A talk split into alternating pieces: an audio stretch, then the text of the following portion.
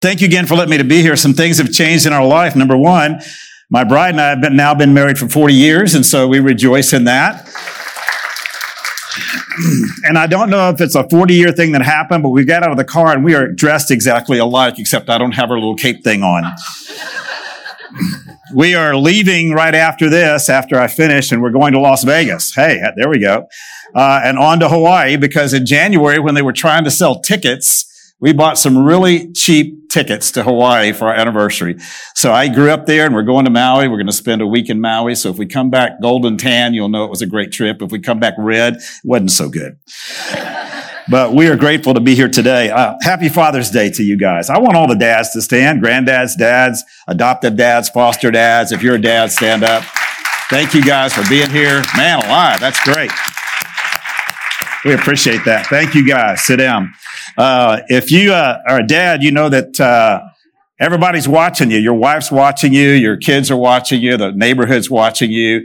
And um, I took a new job, not just going around preaching and, and ministering to, to guys and coaching, life coaching, but I'm now working at Texas the Musical Drama.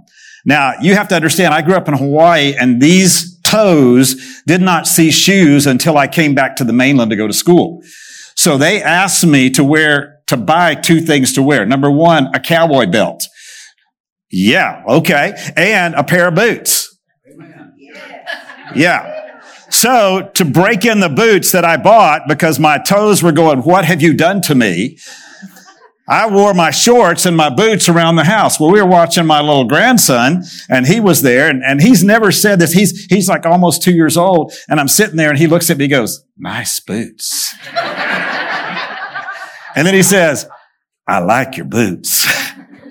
and you can imagine that high pitched voice just saying that. And that just you know, melted me. And then next thing I know, I take my boots off and set them in my, in my, uh, office. And, and he has got the boots on walking around and he had picked up, they gave me a cowboy hat. This hair has never seen a cowboy hat in its life. And now I have to wear one every night I'm down at Texas. And so I, he got the cowboy hat. He put it on. It's kind of flopping down like this. But, but the whole thing was just great. He's walking around in these boots and that cowboy hat. And guys, let me tell you something. Dads, granddads, that's what we do. We pour into the lives of the next generation and, and, and, watch what God does. You know what I, what I really don't like about Father's Day in a church is that the pastor always gives a Father's Day sermon. And, and, and the, and the people who are not dads are sitting there going, what time's this thing going to be over? I'm not a dad. I don't plan to be a dad. I, I'm never going to be a dad. Why is he talking about dads? That's good. Good for him, not good for me. So I'm going to talk about a dad in the Bible, but I'm not going to just talk to dads. All right. You ready? So I'm not just talking to dads. I want you to open your Bible up to an ironic verse because it's a Christmas verse. So Matthew chapter one, and I want us to look at an obscure dad that nobody really talks about. And his name is Joseph. And I, from that, want to show you traits of a dynamic believer. Yes, a dynamic dad, because Joseph was, but ladies, I want you to hear this. Youth, I want you to hear this. Children, I want you to hear this because Joseph's life shows us how we can be dynamic believers for Jesus Christ. He went through a huge decision in his life to marry Mary. That sounds weird, but to marry Mary. And he did because he listened to the Lord and followed him. I want you to stand as we read just a few passages there in Matthew chapter 1, beginning in verse 18. Matthew 1:18. Now the birth of Jesus Christ took place in this way. When his mother Mary had been betrothed to Joseph, before they came together, she was found to be with a child from the Holy Spirit. And her husband Joseph, being a just man and unwilling to put her uh, to shame, resolved to divorce her quietly. But as he considered these things, behold, an angel of the Lord appeared to him in a dream, saying, Joseph, son of David, do not fear to take Mary as your wife. For that which is conceived in her is from the Holy Spirit. She will bear a son, and you shall call his name Jesus, and he will save his people from their sins. All this took place to fulfill what the Lord had spoken by the prophet. Behold, the virgin shall conceive and bear a son, and they shall call his name Emmanuel, which means God with us. When Joseph woke from sleep, he did as the angel of the Lord had commanded. He took his wife, but knew her not until she had given birth to a son, and he called his name Jesus. You may be seated. I want us to share just five quick things about Joseph that I think will help us to learn how to live out our faith in a world that doesn't want faith. So the first one is this. Joseph uh, was a man, if you look at the text very carefully, it says he was a, a just man. Uh, other translations might say in verse 19 that he was a righteous man. Now, now what I want to do is I want to talk about a dynamic believer seeks these five things. So the first thing a dynamic believer seeks to do is to be righteous, committed to the Lord. Now I need to define for you first off what righteous is. If you want to put it in a package, there are two types of people that come to church, religious and righteous. Religious people come to church because they want to get the glory. Righteous people come to church because they want to give God the glory. Religious people come to church to be seen at the church. Righteous people live out the church. That's a huge difference. And so if you're looking at your life and you're saying, man, I don't know what that is. I don't know what's going on. Let me help you to put it in one more perspective. A person who is religious is very often self-righteous. A person who is righteous is savior righteous. Now let me tell you what that means. When we were born, we inherited sin. And now you are a sinner. You're clothed with this filthy garment, the Bible says in Isaiah, that, that our righteous deeds are like filthy garments unto God. And so enter Jesus who is perfect. And he says, I tell you what I'll do. I'm going to live a righteous life because you have not and cannot. And so now then I'm trying to live for God and be righteous. And I realize that I'm covered in this filthiness and I can't do it. My good works according to God are nothing but filthy rags. But here is Jesus in his righteousness. And so here's what he does. He says, I tell you what, let's do a great exchange. I will take your filthiness of sin and I will pay the penalty for it on my cross. And I will die in your place. And so your filthiness, your unrighteousness will be put upon me, put on my account. Imputed is the theological word. It will be given unto me.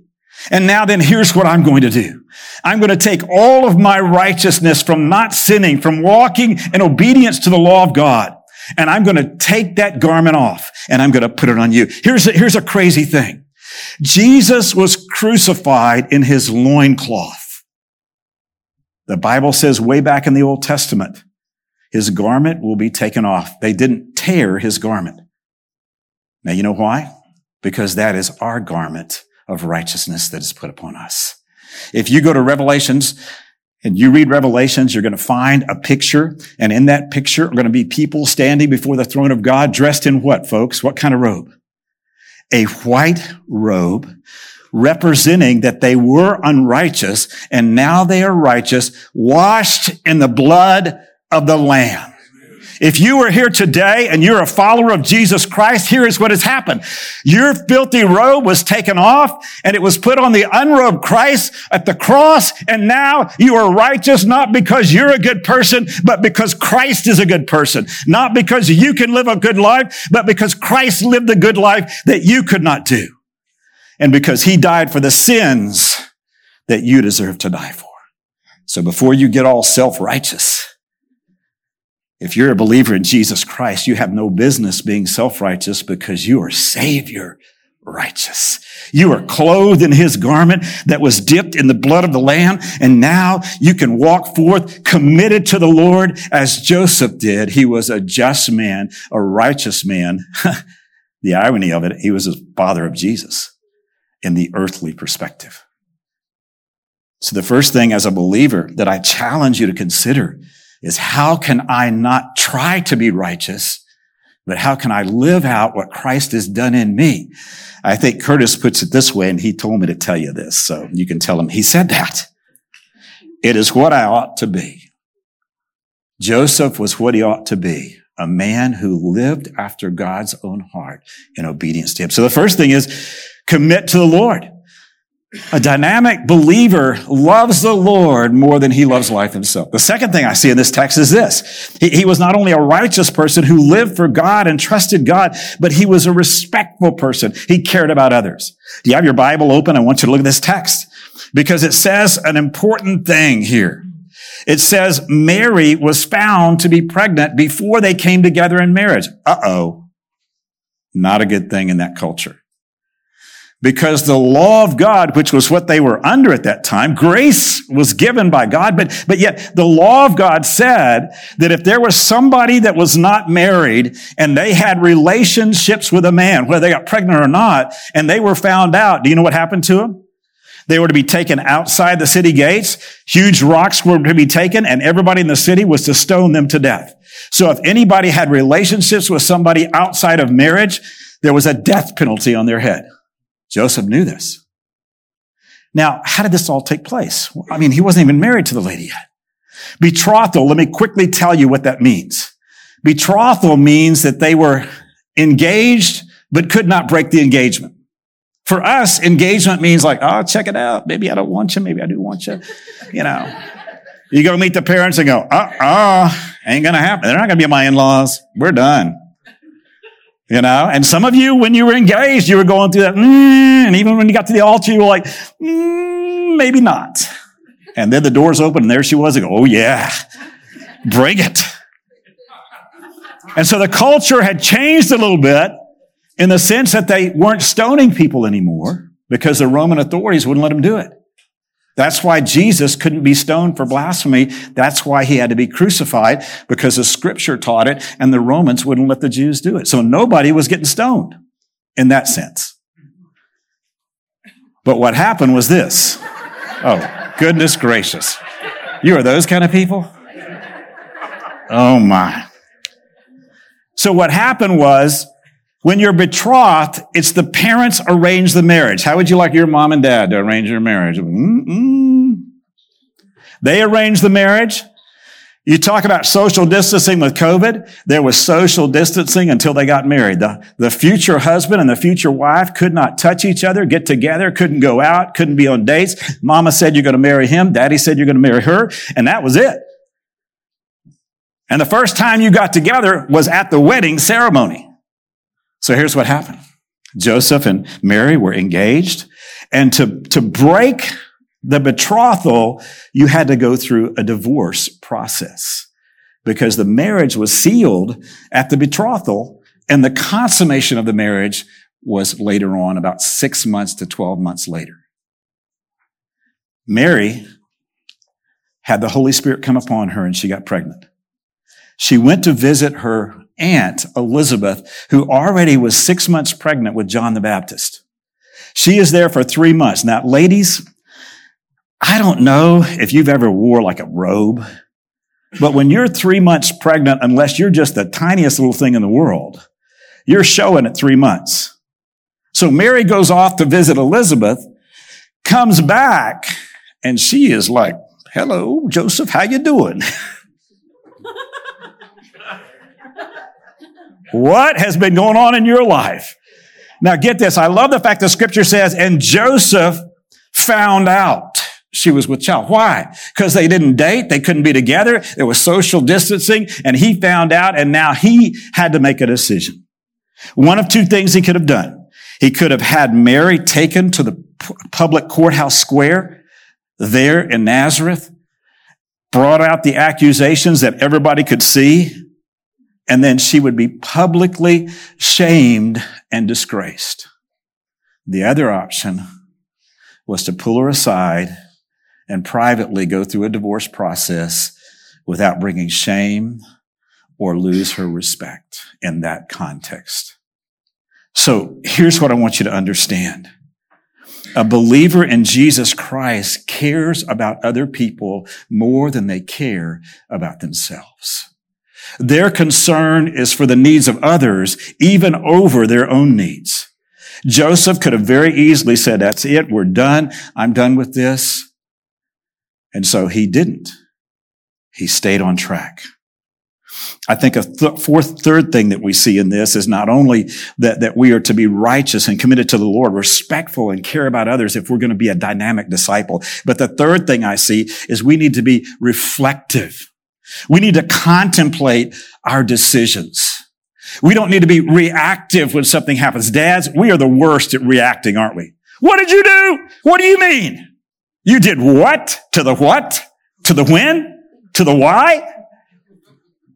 And we can just be reactive. We might do it kindly. You did what? To the when? To the why? Or we could be a little more dynamic about it. But the tendency for us is when something happens, we quickly post something or text something and, and it's harmful and it's hurtful. And we wish we could erase that or delete that, but it's already out there. If anybody ought to be a person who reflects and stops and prays and thinks, it ought to be a dynamic believer. Before you make any decision in your life, I love the video because as we, we thought about it and we what? Prayed about it. There's going to be things that come your way and you'd just say, that's it, we're done. Joseph could have said, now I'm divorcing that. girl. I can't believe she did that. How could she? But no. I love what the text says, and your, your Bible's open. Can you see it here? It says in verse 20, but as he, what does it say in your Bible? My Bible says considered. As he considered what to do. You know, I don't know if it was your grandma or your mom or your dad, but whoever said, count to 10 before you do it. Count to 10. Come on. So you guys might need to do that when you pick your phone up and you see somebody wrote something about you. Go one, two, three, four. Okay, I'm going to put something. No, not at four. You got to go all the way to 10. So you stop and you get in God's word and you say, God, I'm in a dilemma. I don't know what to do. And Joseph is a just man, a righteous man who loved God and was committed to God. And he didn't want to hurt Mary. He didn't want to harm Mary, even though it was an arranged marriage and he really didn't know Mary. He said, I don't want to harm her. I don't want to shame her. It says that in the scripture. He didn't want to shame her. So believer, let me tell you something. The world is watching us just like my grandson watched me in my boots and put them on to emulate me. They are watching how Christians will respond. They're watching if you're going to get angry when something happens. They're watching to see if you're going to get in a tiff when things don't go your way. They're watching how you're going to respond when somebody puts something in social media that just damages your reputation. They're going to watch how you respond. Look at what Joseph did. If there's no greater example, it's this. Consider before you act. Stop and think and read the word and say, what would the word tell me to do? And then act. Dear friend, if just believers in this particular congregation would do that, you would change your neighborhoods. In working at Texas, one of my heartbeats is to pray with people there. And every time somebody mentions something, I'll just stop backstage and put my hand on it and I'll pray for them. The lady who plays the, the older woman, Cloyce, in rehearsals, she had her foot in the stirrup, her hand in the stirrup of the horse. The horse fell on her and broke her wrist before the show ever started. Now for the entire season, she has to wear a cast. Of course, they cover it up to make it look like it's part of her dress, but she has a black cast. She got kicked by the horse in the head. And this is at rehearsals. We almost lost Molly, who plays Molly Goodnight, one of the key characters in the play, because her hand got caught in the stirrup of the horse and the horse got spooked and fell over. And I saw her that next day and I said, Cloyce, what happened? And she said, well, the horse decided he wanted to lay on me. And I said, come here, let me pray for you.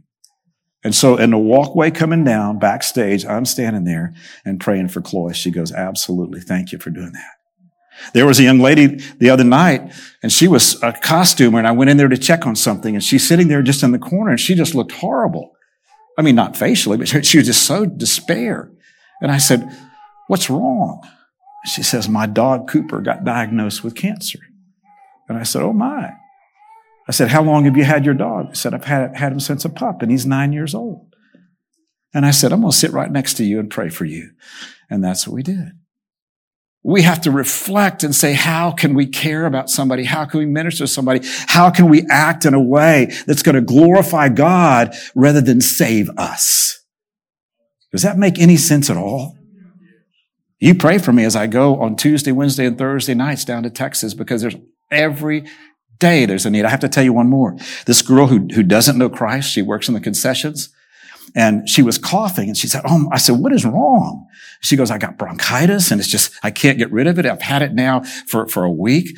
And I said, can I just do something? Can I just pray? So here the concession window is open. All these patrons are behind me. I've got my little cowboy hat on, my funky looking Wrangler shirt and my belt buckle and my boots. And I'm standing right there at the window. And I said, come over here. Let me pray for you. I grabbed her hand right there at the concessions. I prayed for her and I said, I'm going to pray that the Lord heals you. Guess what happened? The next day she didn't have a cough. And she goes, yeah, I took a lot of medicine. I said, no, ma'am. I corrected her. I said, it's not the medicine that did it. It's the medicine giver that did it. And that's Jesus Christ. And so then she asked me, she goes, now what kind of Christian are you? Are you the Christian Christian or the Catholic Christian? now you may think that's funny, but that's all she knew. But she knew that I cared about her enough to say, I'm going to stop. I'm going to reflect on what do I need to do when somebody says they're hurting and what would Jesus do? He would stop and he would pray for them and meet their need. Oh, dear friend, Whew, I could camp there all day. But the nursery workers want me to be done. and I will be. And my wife right over here, she's going to hold up five minutes when it's time, which is about two minutes from now. So number three, reflect before you act. Number four, you need to be responsive. A dynamic believer responds compliant to the Lord's will. Joseph went to bed that night thinking about, have you ever just tossed and turned at night about a decision you have to make? That's what Joseph was doing. I don't know if you've had an angel come to you, but there's three accounts of Joseph, and every time an angel comes, I'm going, why is Joseph so special, God? but he's asleep and he has a dream and, and, and God clarifies his decision. Isn't that good when God clarifies a decision for you? When you say, God, I don't know what to do, and you get in His Word, say, Well, I just need clarity. Please show me in your Word what I need to do. I need clarity on this decision. And so the angel of the Lord, look what happened. So the angel appeared to him in verse 20 in a dream saying, Joseph, son of David, don't fear to take Mary, your wife. Boy, right then, he was just like, you could see this soothingness come over him. Don't be afraid. What's, what's happened is the Holy Spirit did it. wasn't another man, it was the Holy Ghost. And he goes, Oh, it was the Holy Ghost, then that's all right, you know, that's fine. And so you, she's going to bear a son. She'll call his name Jesus. He will save his people from their sin. It's even according to a prophecy that was given long before you were born. But I love verse 23 and then on to 24. Jesus is going to be the one who comes. He's God in human flesh. He's the one that's going to live righteous so, so he can bear our sins. When Joseph, verse 24, woke from his sleep, he did as the angel of the Lord commanded him. No longer was there a decision to make. God clearly showed it to him through an angel in his word, even took him back to the Old Testament, said the Old Testament said this is going to happen. Joseph woke up. I don't think he goes, oh, did I have a dream? Was that, what were they talking? Was that an angel talk to me? No, he woke up and said, it's done. I don't care what they say about me. I don't care what they say about Mary. It is done because he was a man, when he heard God's voice, there was no question. He did it. Dear friend, let me tell you something. The world is looking at you and wondering if you will obey God's voice, if you will love your neighbor, if you'll be kind to one another, if you'll be tenderhearted, if you'll show grace and mercy like you have been given grace and mercy. The world is watching and the question is, will you act like Jesus? Will you act in a way that will glorify Jesus than make you look good? That's the essence here. Joseph said, I'm going to walk around with this lady three months pregnant. I'm going to show her off. I can't do that because of social distancing, but I'm going to talk about her. He was a man who was compliant to the Lord's will. The last thing is this relational, connecting with your family. Joseph was a carpenter. Can you imagine? I read something as I was preparing for this and it was so funny because it said this. He was just kind of thinking about Joseph, you're going to have a perfect baby. His name's Jesus. Don't screw it up. Joseph was a carpenter. In those days, you didn't go to college for your job. You had an apprenticeship. So Jesus coming up, he smelled like sawdust. He was in, in the thing. But here's what this guy said. He said Joseph taught Jesus how to cut the wood that he commanded into existence at the beginning of time. I just thought that was so great. Now this is a tree. Yeah, I know. I made it. Can you imagine that? And I don't know if Jesus had perfect cuts, perfect cut. And all his brothers, they were apprentices too, because he had like four brothers. And they were like, Jesus always makes a perfect wood. and this was hard work. They had to go get the lumber. They had to peel the bark off. They had to cut it. They didn't have saws. They didn't have all the modern technology we had. And then they had to make that. I just thought the other night, what if Jesus had made the very boat that he stood in to preach to Peter, James, and John, the fishermen? Would that not have been signed by Jesus, made by Jesus?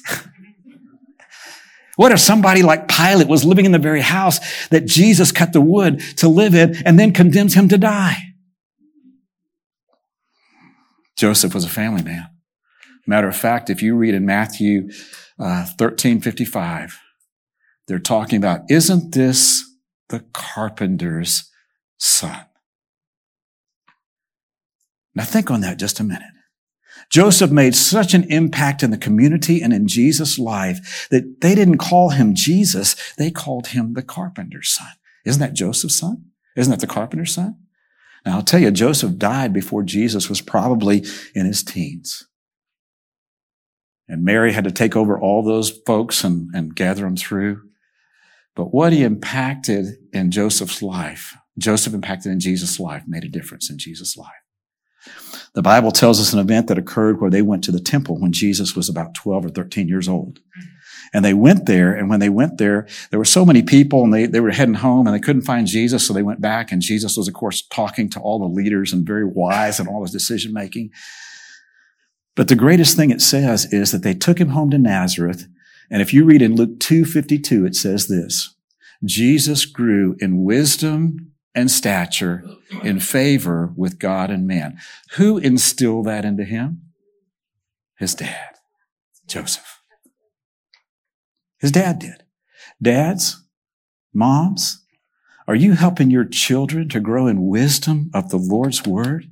In stature to know how to be a man or a woman of God? Are you teaching them to have favor with all the people at school and high school and on into the workplace? Are you teaching them to have favor with people and favor with God? That's what Joseph did in Jesus' life. And I think that's why God, in looking through all humanity and wondering who could be the parents of Jesus, boy, I'm glad he didn't choose Susan and I. We would have messed it up bad. Not that we're bad parents, but having a perfect kid. Can you imagine? Wow. Some of them think they're perfect and let us know that, but they're not. but can you imagine that? The impact on his life. I want to close with one picture, and I want to show you a picture. That's a picture of my dad. He's in Vietnam. Right after he graduated as assistant corps commander, I need a whoop here, assistant corps commander from Texas A&M. He went off and uh, this is the time we were stationed in Hawaii. Now, I was a long haired hippie back then and caused so much problem for my parents. I remember one time I got a little bit too inebriated at a club, came home with my long hair. My dad took me and got me the military cut by the military barber who was just smiling the whole time. Oh, yeah. Oh, yeah. This hippie's going to find Jesus today.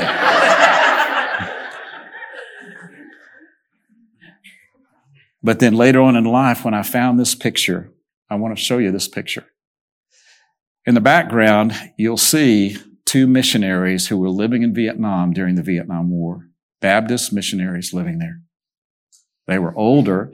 And so my dad saw the needs of all these kids whose homes were destroyed and didn't have any clothes. So he writes back to us living in Bryan, Texas and says, I had five brothers and sisters. And so he gave us these notes and we went to all of our elementary schools and we said, can you bring clothes for the poor kids in Vietnam? I felt like an Info commercial. These poor kids need clothes. Can you bring them today? Send your gift to Buddy Young Clothes, uh, a foundation. But we got those crates like the military uses to put your stuff in. We filled three of those crates my dad arranged it where the military came and picked it up. That's the day they got the crates.